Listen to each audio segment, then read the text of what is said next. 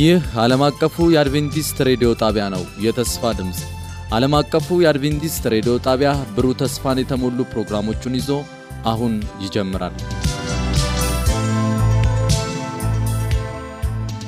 በያላችሁበት ሆናችሁ ይህንን ሬዲዮ ለማዳመጥ ሬዲዮናችሁን ከፍታችሁ በሞገድ ለተገናኛችሁን ሁሉ ከልብ የሆነ ሰላምታችን በየቤታችሁ ይድረሳችሁ እንላለን።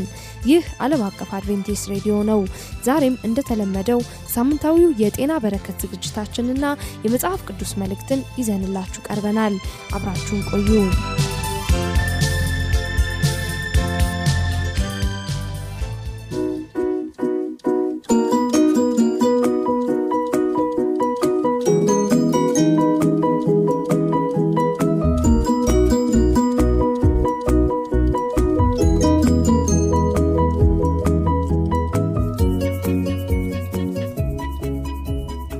ሁለንተናዊ ጤና። ሁለንተናዊ ጤና። ጤና ይስጥልኝ አድማጮቻችን። ይህ በአድቬንቲስት ዓለም አቀፍ ሬዲዮና በፓሮሲያ ሚኒስትሪ በጋራ በመሆን በየሳምንቱ ሰኞ ለእናንተ የሚቀርብላችሁ ፕሮግራም ነው። ሁለንተናዊ ጤና።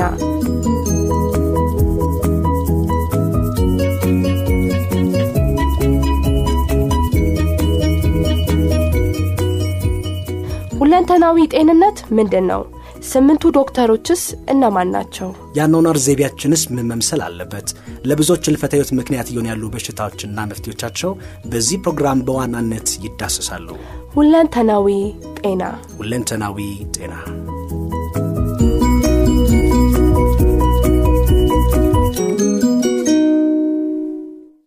ሰላም ጤና ይስጥልኝ። እንደምን ቆይታችኋል? የተከበራችሁ የሁለንተናዊ ጤና አድማጮቻችን። ይህ ከዓለም አቀፉ የአድቬንስ ሬዲዮ የሚታለፍላችሁ ፕሮግራም ነው። ዛሬ ፕሮግራሙን ይዤ የቀረብኩላችሁ ገለቶ ገመቹ ነኝ። ባለፉት ሳምንታቶች በጀመርናቸው ርዕስ ላይ ቀጣይ ክፍል ይዤላችሁ ቀርብ ያለው ይህ ክፍል ምን እንደሆነ ከማየታችን በፊት አጠር ያጸሉት እንድናደረግ በአክብሮት ጠይቃችኋለሁ። እንጸልይ በሰማየት ያለ አምላካችን እግዚአብሔር ለጤንነታችንና ለሁለንተናዊ ደህንነታችን የምትጨነቅ ልትሰጠንም ፈቃደ የሆነ አምላክ ይህንን ጊዜ ስለሰጠን እጅግ እናመሰግንሃለን። የምንነጋገርበት ርዕስ ማስተዋል የምንችልበትን ጸጋ እንታበዛልን ደግሞም ለጤናችን ማድረግ የሚገባንን ሁሉ መፈጸም እንድንችል ጸጋህን አብዛለን በማዕከላችን አንተ ተመላለስ። አስተምረን በጌታ በኢየሱስ ስም አሜን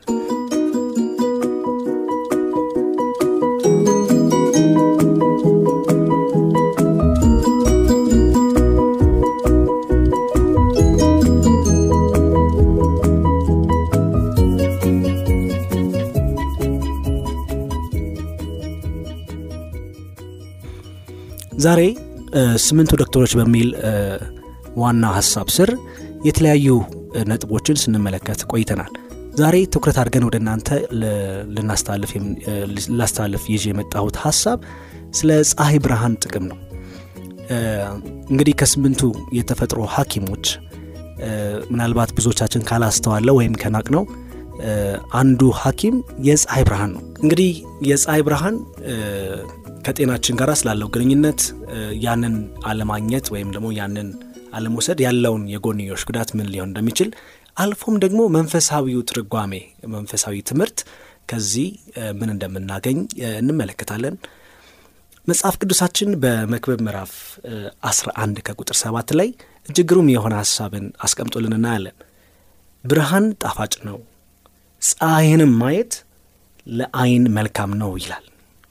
እንግዲህ ብርሃን መልካም እንደሆነ ፀሐይን መመልከት ጣፋጭ እንደሆነ መጽሐፍ ቅዱስ ራሱ ያረጋግጥልናል። ፀሐይ እጅግ በጣም በርካታ ጥቅሞች አሉት። ከበሽታምና ከጤናም ጋር ደግሞ ቀጥተኛ ቁርኝት እንዳለው እንመለከታለን። ምንድን ነው የፀሐይ ብርሃን ጥቅም ብለን ስንመለከት ሁላችንም እንደምናስተውለው ቫይታሚን ዲ የሚባለው በሰውነታችን ውስጥ ለመመረት የፀሐይ ብርሃን የግድ ያስፈልገዋል። በጤናችን ላይ ቀጥተኛ ተጽዕኖ ያለው ይህ የፀሐይ ብርሃን ምን ምን ጥቅሞች እንዳሉት እንመለከታለን። የመጀመሪያው የፀሐይ ብርሃን ጥቅም የደም ዝውውራችን ቀልጣፋ እንዲሆን ያደርጋል። መጽሐፍ ቅዱሳችን በዘለባውያን ምዕራፍ 17 ቁጥር 11 ላይ የሰው ህይወቱ በደም ውስጥ ነው ይላል። ይህ ማለት ጥሩ ጤና ለማግኘት ጥሩ ህይወት ለመኖር ጥሩ ደም ያስፈልገናል። ጥሩ ደም የሚያስፈልገን ከሆነ ደግሞ ይሄ ደም በመላ ሰውነታችን በነጻነት መንቀሳቀስ መቻል አለበት። ስለዚህም የፀሐይ ብርሃን በተፈጥሮ በሰውነታችን ውስጥ ያለውን የደም እንቅስቃሴ ዝውውርን ቀልጣፋ እንዲሆን ያደርጋል። የልብ ጡንቻም የእሱን አቅም በማሳደግ በአንድ ጊዜ ወደ መላ ሰውነት የሚረጨውን የደም መጠን ከፍ እንዲል ያደርጋል።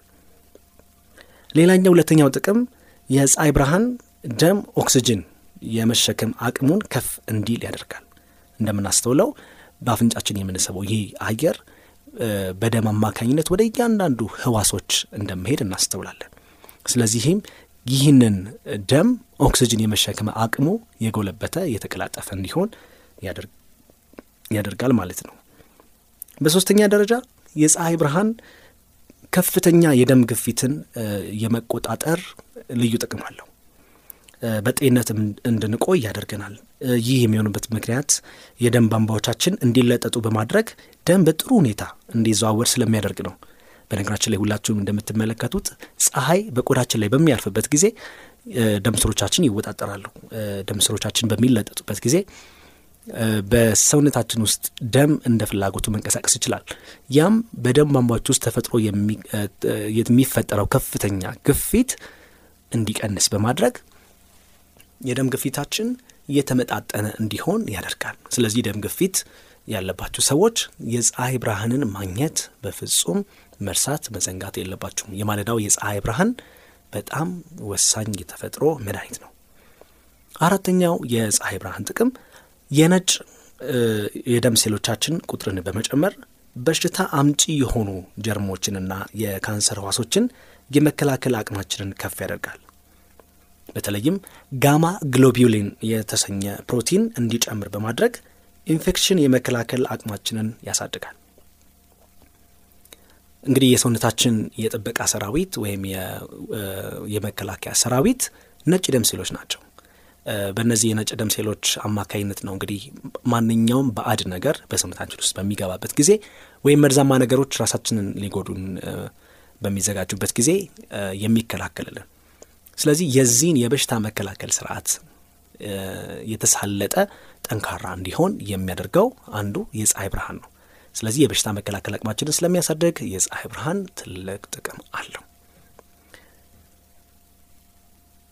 ሌላኛው የፀሐይ ብርሃን ጥቅም በደም ውስጥ ያለውን የስኳር መጠን ሹገር ሌቭል ይመጥናል ወይም የተስተካከለ እንዲሆን ያደርጋል። ስለዚህም ይሄ ይመጥናል የሚለው ቃል እንደምታስተውሉት ከፍ ያለባቸው ዝቅ ዝቅ ያለባቸውን ከፍ በማድረግ የተመጣጠነ የተሻለ ጤናማ የሚባለው ደረጃ ላይ እንዲደርስ ትልቅ አስተዋጽኦ እንዳለው የምንረዳ ይሆናል ማለት ነው። ስለዚህም የስኳር ታማሚዎች የማለዳውን ጠዋት ፀሐይ እንዲያገኙ በእጅጉ ይደፋፈራሉ። ሌላው ለልብ በሽታ መፈጠር ምክንያት ሆኖ በዋናነት የምናገኘው ኮሌስትሮል የተሰኘው ንጥረ ነገር በሰውነታችን ውስጥ እስከ 30 percent ያህል ድረስ እንዲቀንስ የማድረግ አቅም አለው የፀሐይ ብርሃን። ስለዚህም በተለይ በዓለማችን ቁጥር አንድ ገዳይ ተብሎ ከሚጠቀሱት የልብ በሽታ አንዱ ነው። ስለዚህም እነዚህ ኮሌስትሮል የሚባሉት ንጥረ ነገሮች coronary artery ወይም ደግሞ የልብ ልብን የሚመግቡ የደም ቧንቧዎች ትናንሾቹን የደም ቧንቧዎችን የመዝጋት ከዚያም ደም ወደ ልብ እንዳይደርስ በማድረግ የልብ ድካም አልፎም የልብ በሽታ እንዲመጣ የሚያደርግ ዋና ምክንያት ነው። ስለዚህ ይህንን በመቆጣጠር ሂደት ላይ ትልቅ አስተዋጽኦ አላቸው። ከፍተኛ ኮሌስትሮል ችግር ያለባቸው ሰዎች ታዲያ የማለዳውን ፀሐይ የማግኘት ልዩ ተጠቃሚዎች መሆን ይገባቸዋል። አንዱ አስተዋጽኦ የሚያደርግላቸው ፀሐይ ብርሃንን በሚገባ ማግኘት ነው። ሌላው ወደ የፀሐይ ብርሃን ጥቅም ስንሸጋገር የፀሐይ ብርሃን ለሕፃናት ምን ያህል አስፈላጊ እንደሆነ የትኛውም የህብረተሰባችን ክፍል የትኛውም ሰው የሚዘነጋው ወይም የሚረሳ ጉዳይ አይደለም። ስለዚህም አንዳንድ ህጻናቶች በሚወለዱበት ጊዜ ጃውንዲስ የሚባል በሽታ ያጋጥማቸዋል። ይሄ ጃውንዲስ የሚባለው በሰውነት ውስጥ ሊወገድ ሲገባው ያልተወገደ ቢሊሩቢን የተሰኘ ተረፈ ምርት ወይም ቆሻሻ ነገር ሳይወገድ ሲቀር በሰውነት ውስጥ ከሚገባው መጠን በላይ ሲከማች የሚፈጠር ሁኔታ ነው። በመሆኑም ይህ ቢሊሩቢን የተሰኘው ንጥረ ነገር በሰውነታችን ውስጥ ከሚገባ መጠን በላይ ሲከማች ዓይን፣ ፊትና እንዲሁም ቆዳ ላይ በዋናነት ቢጫ እንዲሆኑ ያደርጋል። ስለዚህም አንዱ መልካም የፀሐይ ብርሃን ጥቅም ወይም በሕክምናው ዓለም ውስጥም ፎቶቴራፒ የሚባል ሕክምና አለ። እንዲሁም የፀሐይ ብርሃን ትልቅ አስተዋጽኦ ያደርጋል በእነዚህ ሁኔታ የታመሙ ልጆችን በማከም ሂደት ውስጥ ማለት ነው። ሌላው የፀሐይ ብርሃን የጉበትን ስራ የሚያገዝ ነው። እንደምታውቁት ጉበት በሰውነታችን ውስጥ እጅግ ትልቁ አካል ሲሆን እጅግ የተወሳሰቡና በጣም በርካታ የሆኑ ስራዎችን የሚሰራ አካል ነው። መርዛማ ነገሮች ከሰውነታችን ውስጥ የሚወገዱበትና አካላችን ከእነዚህ መርዛማ ነገሮች እንዳይጎዳ የሚከላከለው ጉበት ነው። ስለዚህም ጉበት የሚሰራቸው ስራዎች የተሳለጡ የተቀላጠፈ እንዲሆን የጉበትን ስራ በማገዝ በኩል ፀሐይ ብርሃን ትልቅ ጥቅም አለው ማለት ነው። ሌላው በሰውነታችን ውስጥ የሚገኘው የታይሮይድ ሆርሞን መጠንን በመቆጣጠር የኬሚካላዊ ጽግበራዎችን ወይም የኬሚካል reaction ኦች እየተመጣጠኑ እንዲሆኑ በማድረግ በኩል የፀሐይ ብርሃን ትልቅ ጥቅም አለው። የፀሐይ ብርሃን የጡንቻ ጥንካሬዎችን የጡንቻን ጥንካሬ እንደሚጨምር ስንቶቻችሁ ታውቃላችሁ? ስለዚህ ማንኛውም እንቅስቃሴ መስክ ላይ በተለይ ፀሐይ በብዛት በሚገኝበት ቦታ ላይ በሚሰራበት ጊዜ የጡንቻዎችን የመለጠጥ፣ የመኮማተር፣ የመዘርጋት ብቃትን በአጠቃላይ የጡንቻ ጥንካሬን የሚጨምር በት ሁኔታ አለ። ስለዚህ ፀሐይ ብርሃን ባለበት እንቅስቃሴ እንዲደረጉ ይመከራሉ። ያ የጡንቻ ጤንነት የሚጠብቅ ይሆናል። ሌላው በጣም ከዚህ ጋር ተያይዞ የፀሐይ ብርሃን የሚጠቅመው በተለይ ቅድም እንዳየው ነው ፀሐይን ማየት ወይም ይህንን ብርሃን ጨፍነን በምንመለከትበት ጊዜ በዓይናችን አልፎ የሚገባው ይሄ የፀሐይ ብርሃን የሆርሞኖች የበላይ አዛዥ የሆነውን የፒውትተሪ በጭንቅላታችን ውስጥ የሚገኘውን የሆርሞን ስራ ያሳድጋል። ይህ ብቻ አይደለም፣ የደስተኝነት ሆርሞን በሰውነት ውስጥ በብዛት እንዲመነጭ ያደርጋል። ይህም ጭንቀትን የሚያስወግድ የተሻለ መድኃኒት ነው። አስተሳሰብን፣ አመለካከትን የሚያስተካክል እጅግ በጣም ወሳኝ የሆነ ነው። የጭንቀት ታማሚዎች ብዙ ጊዜ ባልተለመደ ሁኔታ በጨለማ ቤት ውስጥ እንዲቆዩ ወይም በቂ ብርሃን በሌለበት ቦታ እንዲቀመጡ ይደረጋሉ። አንዳንድ ጊዜ ታስረው ይህ ብርሃን የሚያገኙበት ሁኔታ ስለሌለ የጭንቀታቸው የጭንቀት በሽታቸው ወይም የድባቴ በሽታቸው ችግር እጅግ እየከፋ የሚሄድ ይሆናል። ሰዎች ይህን በማድረጋቸው ከሌላው የማህበረሰብ ክፍል የለዩዋቸው ሊመስላቸው ይችላል። ነገር ግን ለእነዚህ ሰዎች በእርግጥም የምናስብና የምንጨነቅላቸው ከሆነ በእነዚህ መሰል በሽታዎች የሚጨነቁ ሰዎች የፀሐይ ብርሃንን በማግኘት ወይም ብርሃንን በመመልከት የጭንቀታቸው መጠን እየቀነሰ ደስተኝነት እየተሰማቸው ይሄዳል። ስለዚህ ምናልባት በቤታችን ወይም በምናቃ በማህበረሰባችን ውስጥ በእንዲህ አይነት ሁኔታ ታስረው ታጉሮ ያሉ ሰዎች ካሉ ወደ ብርሃን እንዲያወጧቸው ሰዎችን ማደፋፈር ይኖርብናል።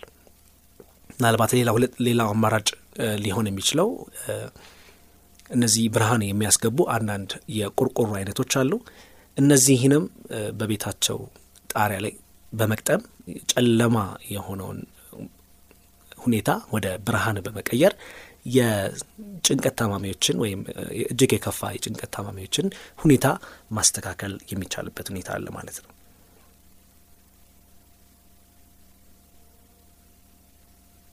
ለአጥንት ጤንነትና ጥንካሬ እንዲሁም እጅግ ወሳኝ ሚና ይጫወታል የፀሐይ ብርሃን። ሌላው እዚህ ጋራ ማስተዋልና መገንዘብ የሚኖርብን የማንኛውም የቁስል በቆዳችን ላይ በሚፈጠርበት ጊዜ ፀሐይ ብርሃን እንዲያገኝ ማድረግ ጥሩ ነው።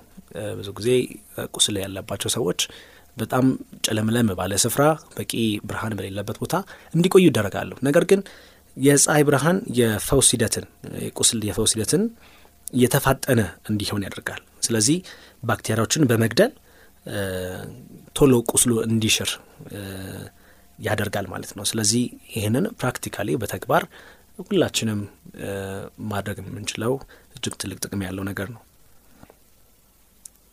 ሌላው የመጀመሪያው የቤታችን ስራ መሆን ያለበት መጋረጃዎቻችንን ወይም ደግሞ ጨለማ የሆነውን ስፍራ በብርሃን እንዲሞላ ማድረግ ነው።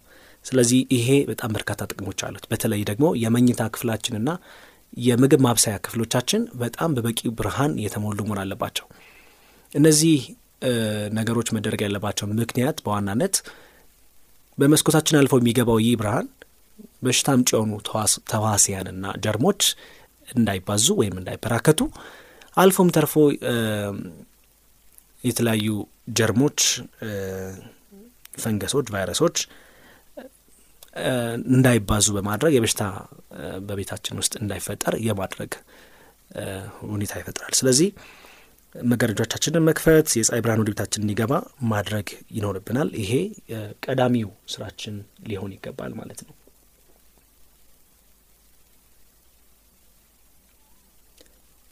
ከዛ በዘለለ መንፈሳዊውን ትርጓሜ በትንሹ ብንመለከት መጽሐፍ ቅዱሳችን ስለዚህ የሚነግረን በጣም ብዙ ነጥቦች ይኖራሉ። መጽሐፍ ቅዱሳችን በዮሐንስ ወንጌል ምዕራፍ አንድ ከቁጥር አምስት ላይ እንደ እንደ ተቀመጠልን ከሆነ ብርሃንም በጨለማ ይበራል፣ ጨለማም አላሸነፈውም። እንዲሁም ደግሞ በዮሐንስ ወንጌል ምዕራፍ ዘጠኝ ከቁጥር አስራ አምስት ላይ በግልጽ መጽሐፍ ቅዱሳችን የሚነግረን ነገር እግዚአብሔር ራሱ ብርሃን እንደሆነ ነው። ስለዚህ ለአካላችን የፀሐይ ብርሃን ይህን ያህል በርካታ ጥቅሞች ካሉት ለመንፈሳዊታችን ደግሞ የእግዚአብሔር ለመንፈሳዊታችንም የእግዚአብሔር የጽድቅ ፀሐይ ለእኛ አስፈላጊ እንደሆነ እንመለከታለን። ሚልኪያስ ምዕራፍ አራት የመጨረሻው የብሉይ መጽሐፍ ላይ ማለት ነው ቁጥር ሁለት ላይ ነገር ግን ስሜን ለምትፈሩት ለእናንተ የጽድቅ ፀሐይ ትወጣላችኋለች ይላል። ያም ክርስቶስ ኢየሱስ ነው። ፈውስም በክንፎቿ ውስጥ ይሆናል። ስለዚህ ለአካላችን ይህ ያህል በጣም በርካታ ጥቅሞች ካሉት ለመንፈሳዊ ሕይወታችን ደግሞ ፈውስ ሊያመጣ የሚችለው የክርስቶስ የጽድቅ ፀሐይ ነው ማለት ነው። በበሽታ ለምንማቀቅ በኃጢአት ለደቀቀን ሰዎች የክርስቶስ የጽድቅ ፀሐይ ሕይወታችንን መንፈሳዊታችንን ካለበት አዝቅጥ ካለበት በሽታ ነጻ እንዲሆን ያደርጋል ማለት ነው። ስለዚህም የፀሐይ ብርሃን በተፈጥሮ ውስጥ ከምናገኛቸው እጅግ ቀላል እጅግ ወሳኝ ከሚባሉ መድኃኒቶች አንዱ ነው። ሐኪሞች አንዱ ነው ማለት ነው። የትኛው ፀሐይ የትኛው ሰዓት በጣም ወሳኝ ነው ብለን ስንመለከት የመጀመሪያው በተለይም ከማለዳው ፀሐይ ከምትወጣበት ጊዜ አንስቶ እስከ ቀኑ አራት ሰዓት ወይም ሀሩሩ ከመጥናቱ በፊት አስቀድሞ እስከ አራት ሰዓት ያለው ጊዜ ተመራጭ የፀሐይ መሞቂያ ወይም ፀሐይን ለማግኘት የተሻለው ጊዜ ነው። ከዚያ በተቃራኒ ደግሞ ከሰዓት በኋላ ከአስር ሰዓት በኋላ ያለው ፀሐይ ጉዳቱ እጅግ አነስተኛ ነው። still በድጋሚ ያም ጠቃሚ የሚሆንበት ጊዜ አለ። ምን ያህል ሰዓት ፀሐይ ላይ መቆየት አለብን የሚለው ከአንዱ የዓለም ክፍል ወደ ሌላኛው የዓለም ክፍል ስንንቀሳቀስ ፀሐይ እኩል ለሰዎች ስለማትታይ ወይም ከተፈጥሮ ሁኔታ አንጻር ስንመለከት በምዕራቡ ዓለም ያሉ በተለይም አንዳንዶች ወደ ዋልታ የሚጠጉ አካባቢዎች ፀሐይን እንደ ልክ እንደ ኢትዮጵያ እንዳለን እንደኛ በበቂ ሁኔታ አያገኙም። ስለዚህ እነዚህ ሰዎች ነጮች፣ በተለይ ቆዳቸው የነጡ ሰዎች ቆዳቸው ጥቁር ከሆኑ ሰዎች እኩል የፀሐይ ብርሃን አያስፈልጋቸውም። ስለዚህ ለእኛ በተለይ ቆዳችን ጥቁር የሆንን ሰዎች ከአርባ አምስት ከሰላሳ እስከ አርባ አምስት ደቂቃ ያለው ጊዜ በተለይም ደግሞ አካላችን በተለይ እጅና እግራችን፣ ፊታችን የፀሐይ ብርሃንን በበቂ ሁኔታ ማግኘት ተሸፋፍነን ሳይሆን በደንብ እጃችንና እግራችን ተገላልጦ በደንብ የፀሐይ ብርሃን ማግኘት የምንችልበት ሁኔታ መሆን አለበት። ለሕጻናቶች ሁልጊዜም እንደሚመከረውና እንደሚባለውም ቅባት ሳይቀቡ ወይም ሌላም አይነት የቆዳ ማለስለሻ ሳይጠቀሙ እንዲሁ ፀሐይ ብርሃን እንዲያገኙ ይደረጋል። ያ እጅግ በርካታ ጥቅሞች አሉት። በሀገራችን ብዙ የሚስተዋል አይደለም። ከመጠን በላይ ፀሐይን ለፀሐይ በመዳረግ የሚመጣው የሰን በርኒንግ ወይም የቆዳ መቃጠል አሊያም አልፎ ተርፎ ደግሞ የከፋው የቆዳ ካንሰር ብዙ የሚስተዋል አይደለም። ነገር ግን ቅድም ያለው ሰዓት ለፀሐይ ለመጋለጥ እጅግ የተሻለው ሰዓት ስለሆነ በዚያ ጊዜ ላይ መጋለጥ የተሻለ ነው። የመጨረሻው ጥቅሳችን ዮሐንስ ወንጌል ምዕራፍ 8 12 እኔ የዓለም ብርሃን ነኝ፣ የሚከተለኝ የሕይወት ብርሃን ይሆንለታል እንጂ በጨለማ አይመላለስም ብሎ ተናገራቸውን ይላል። የዓለም ብርሃን የሆነውን ክርስቶስ በመከተል ሕይወታችን ሁሉ በብርሃን ይሞላ ዘንድ የእግዚአብሔር መሻትና ፍላጎት ነው። ስለዚህም ብርሃናችን የሆነውን ክርስቶስ በመከተል ከጨለማ እንድንወጣ በብርሃኑ እንድንመላለስ የልቤ መሻትና ጸሎት ነው። ስለ ተከታተላችሁን ከልብ እናመሰግናለን። በሚቀጥለው ጊዜ በተለየ ቀጣይ ፕሮግራም የምንገናኘናል። የእግዚአብሔር አብሮነት ከሁላችን ጋር ይሁን።